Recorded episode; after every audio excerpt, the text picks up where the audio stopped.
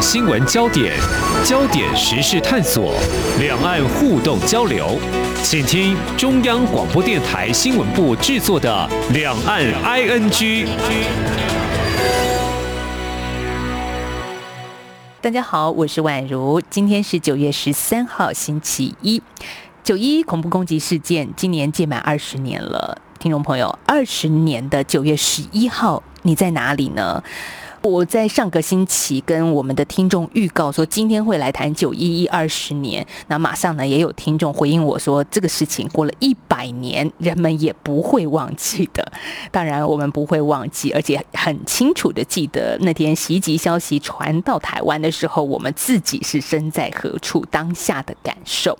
当然，二十年前仍旧在纽约现场的这一位教授戴万清老师，更是不会忘了。所以今天我们特别。在九一一访问淡江大学外交与国际关系学系的荣誉教授戴万清老师，跟听众朋友分享他那一天人在纽约。戴老师您好，哎，宛如您好，呃，各位听众朋友好。好，老师，首先真的就如同我刚刚开场所说的，其实从个人的角度来看，这真的是一个永远的记忆。那时候那个当下的混乱跟恐怖恐惧是如何蔓延的？当时您正在 纽约，你看到了些什么呢？好，这个这是非常突然的了哈。我大概是呃，这个九月这个九号左右在联合国呢，这个参加 NGO 的这个会议啊，年度会议。所以九月十一号上午啊，我起来了以后就要到这个附近的这个 drug store 去买东西。我住的住在那个 UN Plaza Hotel，就离联合国近。我那个旅馆呢，这个下来到 grocery 之类，走路大概就是三分钟而已。嗯，那我坐电梯下去的时候，看到这个电梯这个下来的这个大厅的气氛好像有点不太对，有人在交头接耳。但是我也没注意，我急着就赶去那个 grocery，啊，结果呢，这个在那边呢，我就听到那个呃店员呐，在那边很激动的在讨论啊，说这个这个是谈世贸这个这个大楼，那旁边的这个收音机他们已经打开来了。嗯，这我听了一下呢。才知道，就是说这个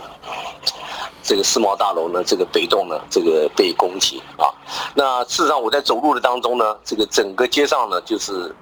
呃，这个救护车啊，在那里疾驶啊，这个开得很快，然后这个声音很多，然后看到呢，街头上呢，都有各种各样的这个呃啊，这个这个警卫呢，这些就就出来了啊。那像美国的这个警方呢，或者是我们讲的 NYPD 啊，就是纽约的这个警察的那个衣服啊，什么。就已经穿在身身身上啊！当时，那呃，我赶快就想到，就是说，呃，最好回到旅馆，马上看这个电视的情况。嗯，啊，我到回到房间的时候呢，哎，我一看呢，我平常每天看到那个呃世贸大楼呢，这个有一栋呢，哈，这个 已经这个去了半截啊，然后在那里冒烟，就剩下一栋在那里。是我们先讲一下那个第一栋飞机撞上世贸是八点四十六分，是当天早上八点四十六。那所以我回到房间的时候，那个第二栋就是南栋呢，并没有被这个这个攻击啊，所以当时已经觉得就很震撼了。然后我要到这个呃另一个楼层呢，就告告诉我一我一个这个这个长辈哈，一个长者跟他讲有这么一件事情啊。那等到我到了长者那个地方去的时候，第二栋呢，这个就被打打掉了。啊，所以我在我长者的房间里面知道这个第二栋被打掉啊，所以这个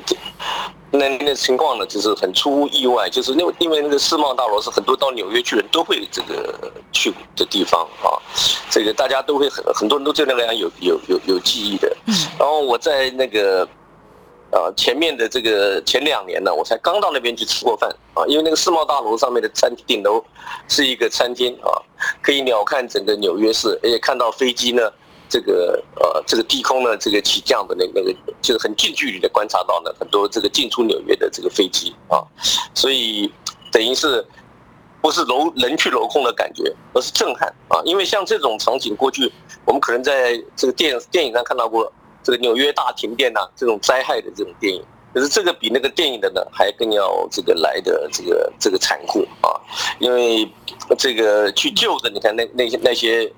那些消防人员很多，这个一进到那个大楼本身就已经死掉了啊！所以昨天又播出一个影片啊，这个从布鲁克林这个桥要进的这个曼哈顿呢，那一整车上面的这个消防员没有一个这个活过来对，所以呃，这个呃，纽约市当时的这个市长啊，Giuliani 啊，他后来帮川普啊，前两年帮川普，他最近有一些官司缠身，但 Giuliani 在这个九幺幺的表现被人家认为说是相当好的啊，他这个呃指挥若定啊，来这个处理整个救灾的这个这个这个事情啊。另外就是呢，这个当天呢不。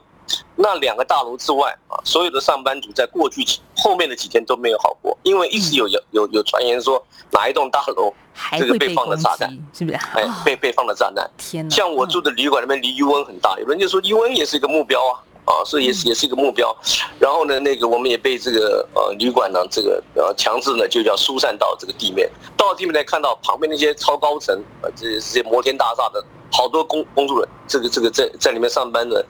呃，这个年轻人呢，这这些都跑下来，就问他们怎么回事？你们怎么都在街上？从来街上就没有这么多人啊！这个穿着正式服装的这么多人，他们说这个这个就是被被放的这个这个炸炸炸啊！这个虚传呢说被放的炸弹，他们被被迫这个要疏散下来啊！所以在这个惊恐中啊，这个这个整整整个大家是这样过的。那对我们这个人在美国纽约的时候是情况这样子。那个时候就是我们台湾要开学的时候了啊，因为九幺幺，我们大概九月十三、十四要开学了。可是呢，飞机没办法进去，因为美国为了防止这恐怖分子啊，这个再攻击美国，所以他他大概在两天四十八小时内，他不让飞机飞进美国，所以国外的飞机都不能够进美国的。所以我们一方面是归心似箭，想到开学要回来这个教书，但另一方面就是在那个现场本来的这个行程呢，也都都打乱掉。那可是呢，这个美国人在那个时候这个这个表现的这个爱国的那个情绪啊。是蛮高的啊，所以这个他们有这个叫守灵活动啊，守灵活就是晚上啊，在这个这个这个 Columbus 呢这个 Circle 这一带呢啊，拿了蜡烛帮这些罹难者呢啊祈求呢这个冥福，那这些都是这个呃美国这个社会当时呢这个跨越族群啊，因为纽约。是个小世界啊，全世界上所有的主要的种族在纽约市都有代表啊，所以纽约市跟美国其他地方还不太一样，它是这个全世界这个所有这个族群都有代表的地方，这样一个跨种族啊的一个一个一个城市，那这个居民呢，这个展现出呢这个大家彼此的这个这个关怀啊，那我们这两天在看到这个过去，在这个呃不管在飞机上或者在这个世贸大楼顶楼。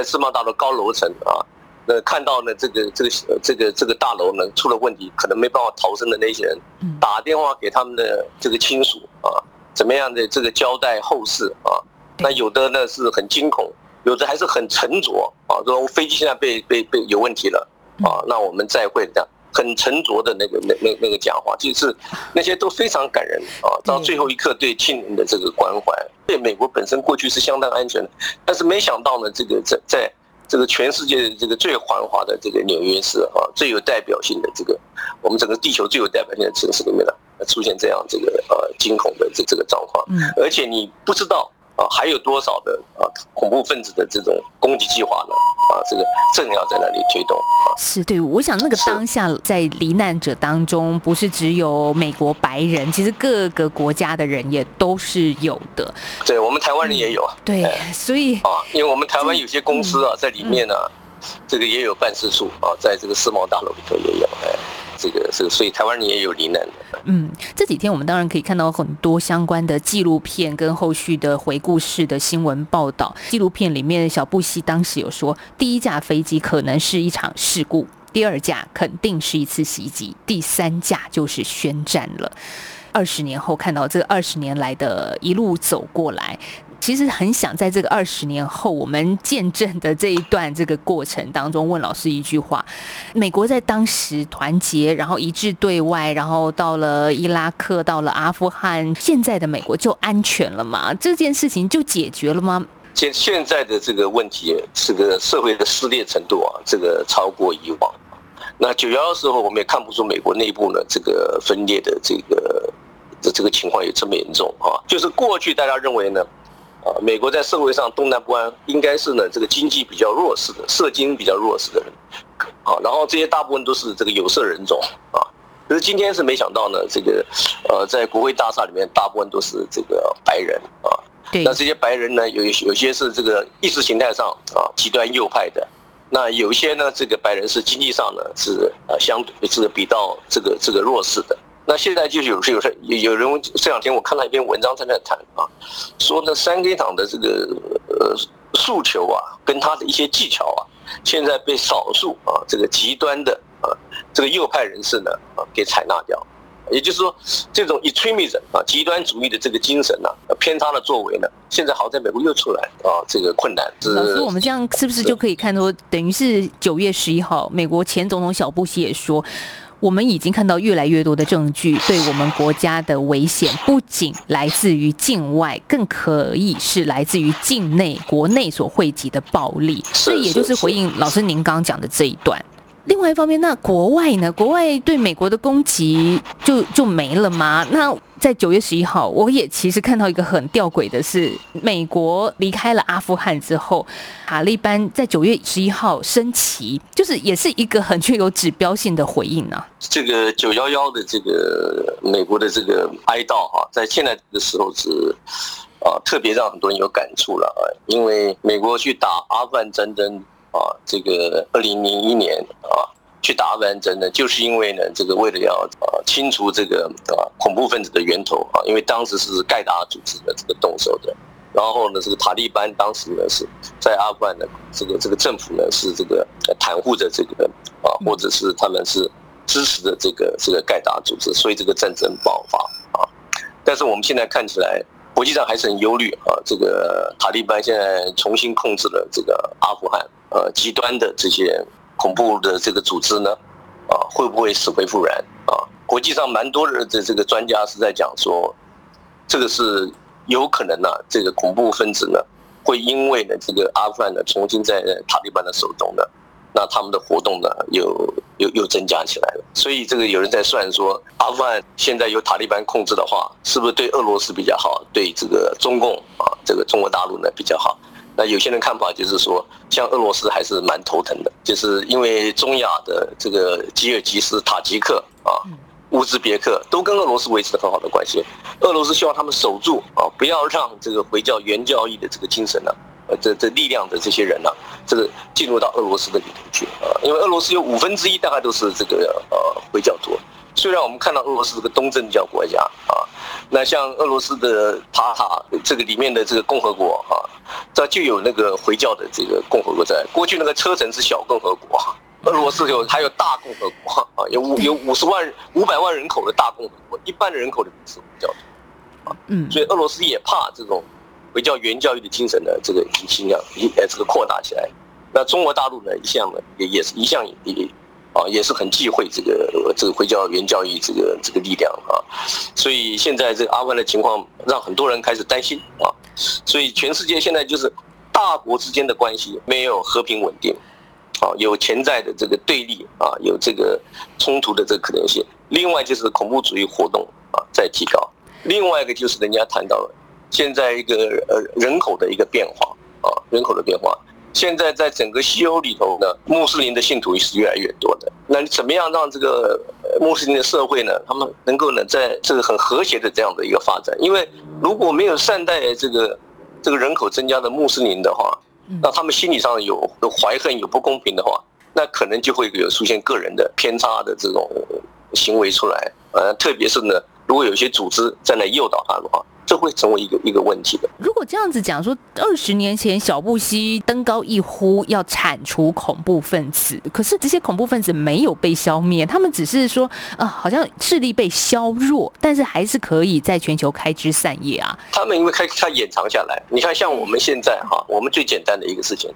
我们现在到台湾这个邮局里面或者是这个银行去汇钱，过去很大金额你不必留下很多记录的啊，不然很很这个很留下资料的。都是因为九一一之后，美国才开始要求呢，这个呃，这个银行呢，这个往来哈，提款呢或者什么转转账呢，那必须呢，这个怕人家用那个假账户啊，在那或者是利用别人的这个人头账户呢，在这个筹筹备这个这个这个资金呢，在在这个情况，所以九幺影响到我们很多的生活。机场安检都跟 过去九幺幺之前是完全不同了。美国取钱的这个安检是比较松的。啊，美国一般都是很大家就没有美国都是有事情发生以后，他才提高层级，因为平常就是成平事情。不是战争时期嘛，那就是很很很松的。但九幺幺之后，你看那那十九个人的劫机，对不对？嗯，这个劫了这个四架飞机以后，这个所有的这个安检就提高了。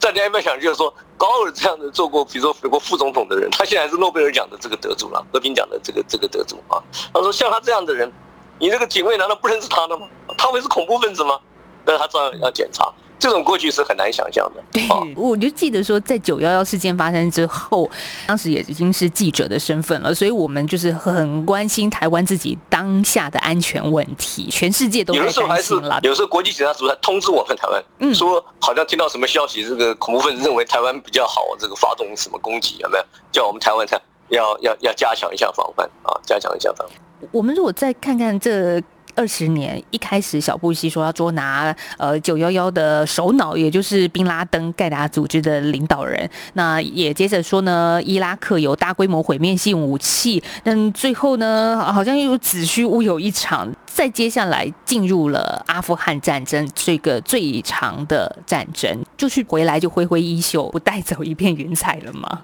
这个当然，第一次的这个就冷战结束啊，就是一九这个。九一年苏联瓦解以后啊，曾经有段时间呢，美国在谈呢，这个世界会不会成为一个单极的世界啊？也就只有一个超级强权啊，这个单极强权。然后这个城市不就是美国？因为当时来讲呢，这个叶尔辛这个在做总统，一九九二年叶尔辛做这个俄罗斯总统啊，他比啊过去的戈巴契夫更亲近美国，所以那个时候美国在国际上几乎没有对手了。啊，因为原来的苏联瓦解了，那接着接下来的叶尔辛对美国又那么友善，啊，然后那个时候大陆呢也还没有呢，这个到今天像今天这个样子啊，这个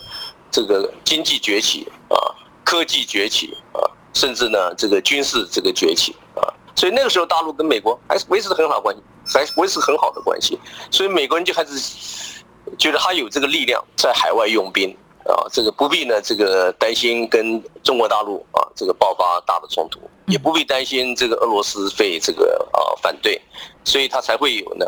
这个啊阿富汗的这个这这个战争啊，然后呢对这个伊拉克的这个战争啊，那阿富汗的战争来讲的话呢，啊美国呢这个当时呢是比较容易啊处理，因为他刚刚讲的他是要对付盖达组织嘛，啊。因为塔利班这个窝藏或者是这个暗助盖达组织，所以他有用这个理由这个出去，而且当时的这个呃塔利班呢，在国际社会的形象非常的不好，是因为他们把几千年来的佛像给这个这个雕像给这个炸掉，对不对？嗯，这是一个对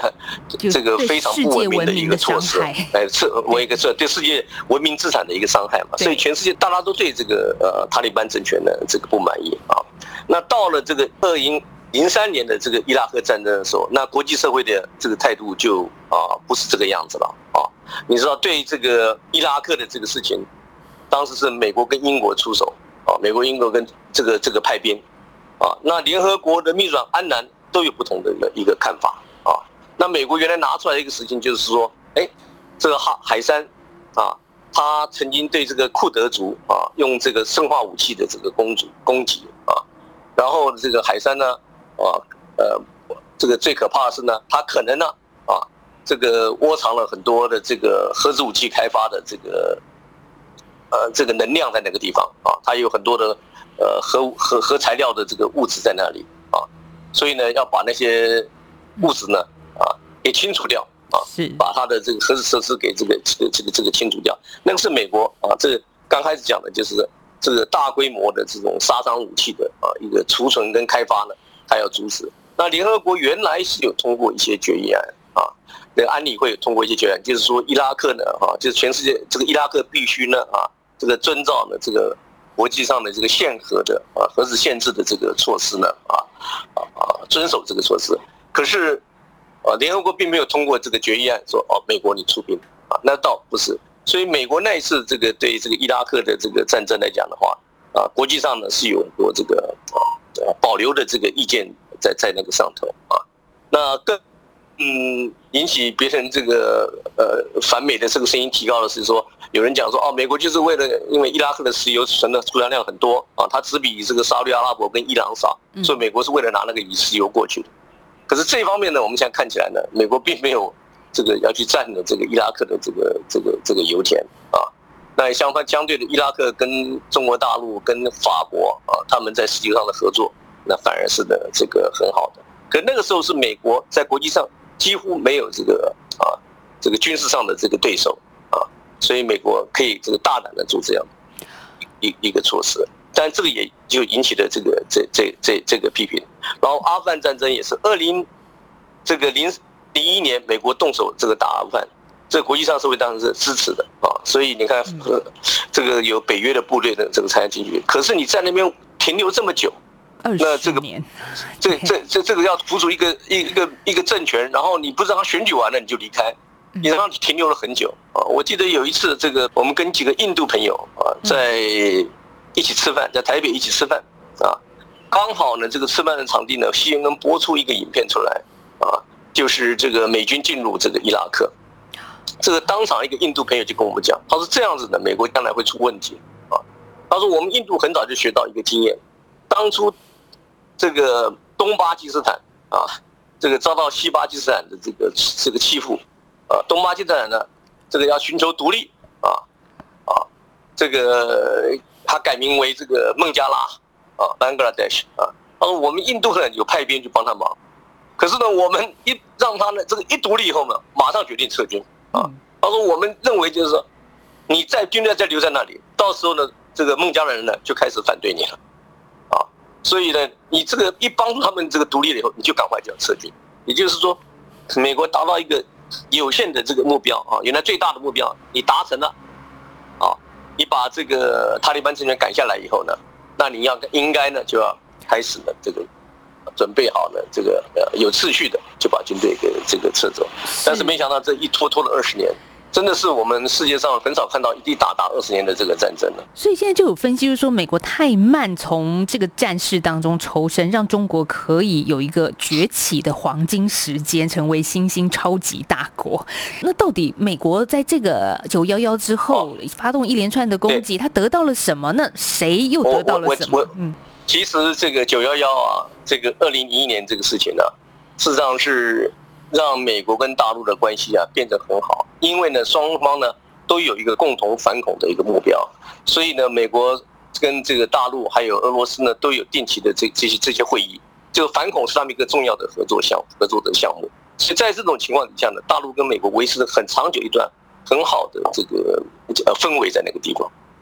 那这个，这个，这个的等于美国的注意力在那个地方啊。那今天当然美国已经调整了啊。他为什么要及时撤军啊？那当然是有这个、这个、这个考虑的。只是说这个撤军的这个方式啊，那现在这个川普也在这个批评啊。川普昨天的在这个纽约这个警察局对一群警察这个演讲的时候，为了九幺幺这个演讲的，他特别谈到啊，他用了这个逃离啊，美军是用 flee。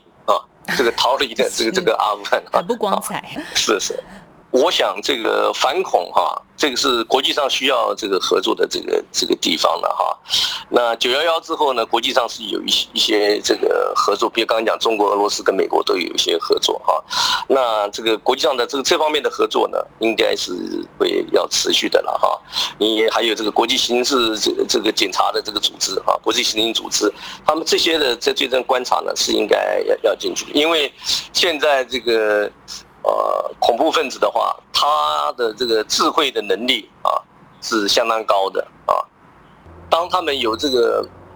呃绝对的意图要破坏，还有呢，他们有假如说又有极端啊不正确的那个宗教感的话，认为要这个做人肉炸弹啊这样的去做，像这次这个。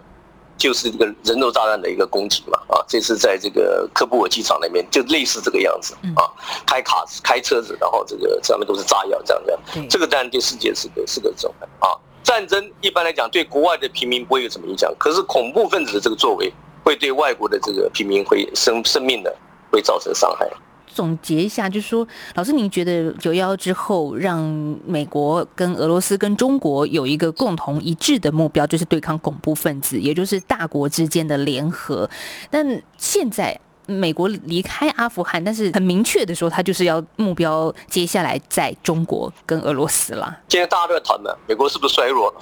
对不对？那这个很多人的看法就是美国是衰弱了，可是相对的，大陆有没有崛起？大陆是崛起了。对不对？它这个这个经济力量的这个这个崛起，科技也进步，对不对？太空上也在发展啊，然后军事力量这个这个起来，所以美国呢。啊，它会有它的这这种这个呃这样的这个这个调整啊。那过去来讲，美国只有少数呢，这个管国家安全事务的呢，对这方面关心。现在就是美国大概整个国家里面的民意啊，是支持他要这个调整的。那阿富汗那个事情呢，就是美国花的钱不只是说派兵那三四千万人，这个最后留在那里，花的钱是要帮助整个阿富汗国家的这个建国，让它的维持住，对不对？让它大学可以运转啊。这这个让它的经济可以这个这个发展起来，这个是没有美国沉重的一个一个一个负荷啊，所以现在美国大概不会再有这样的事情去说，这个呃到一个国家去以后，那本来它没有民主的根基，我希望呢它马上就发展成美国的模式。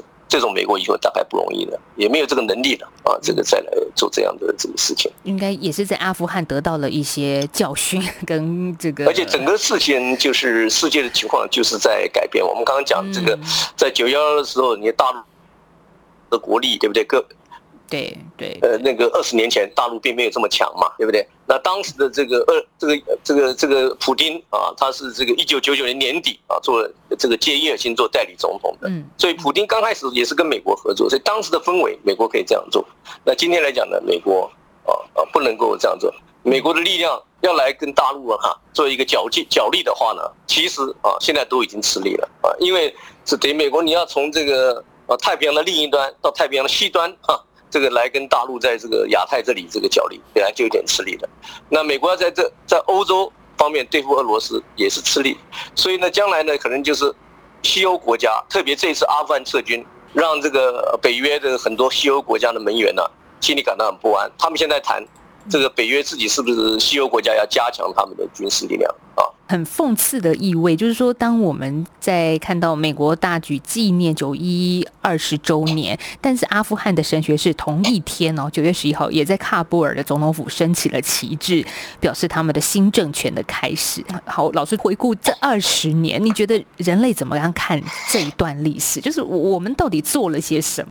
事实上，这个二十年呢，这个美国是一方面是看起来是相对的力量没有过去这么大啊，但是最大的问题是，过去大家没想到这个一个美国的这个社会啊会分裂的这么厉害，因为我们看到黑人的待遇慢慢就在改善了，这个墨西哥人啊还还都还蛮喜欢移民到这个美国的啊，现在是连对这个意识形态啊啊对国际政治啊都产生了这个影响。这是大家原来没有料到的，所以我想这个其实台湾不是说这个，当然个人的诉每个人的诉求不一样，期待不一样，但是对联合国的整个的发展方向啊，我们应该这个重视啊，给予这个肯定，然后鼓励呢这个个别的学者、个别的这个企业家、个别的这个 NGO 团体跟联合国呢这个多接触，因为这个是一个世界上的一个比较中道的一个力量啊，国际社会呢体现。普遍的比较这个可以这个接受的一个力量，它可以做一些很正面的啊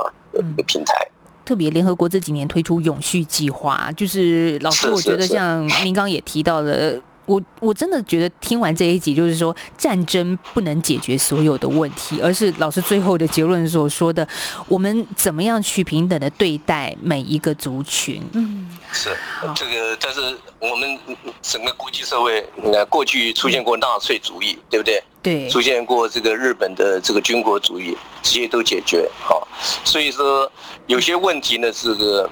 他没有出来的时候，可能大家没有好预见。嗯，但他一冒出来，想，我想这个国际社会啊，很多的人啊，很多聪明的人，很多有高度的人都会投入他们的心力在上头了，来弥平了这些问题啊，或来解决这些问题啊。这是我们看到整个二十世纪这个后半叶，你看整个的发展啊，这个人这社会的一个发展，就是你没办法这个预料到哪些问题会冒出来，可是当他冒出来的时候，大家发觉到他以后。就会想办法啊，这个呃，集合呢这个智慧啊，那汇集这个力量啊，想办法把它这个给减轻啊，这是我们人类这个共同的希望。哦，我们在今天节目访问到是淡江大学外交与国际关系学系的荣誉教授戴万清老师，谢谢戴老师，谢谢今天各位。谢谢谢谢谢王璐，谢谢你。好，也谢谢听众朋友的收听，好，明天见，拜拜。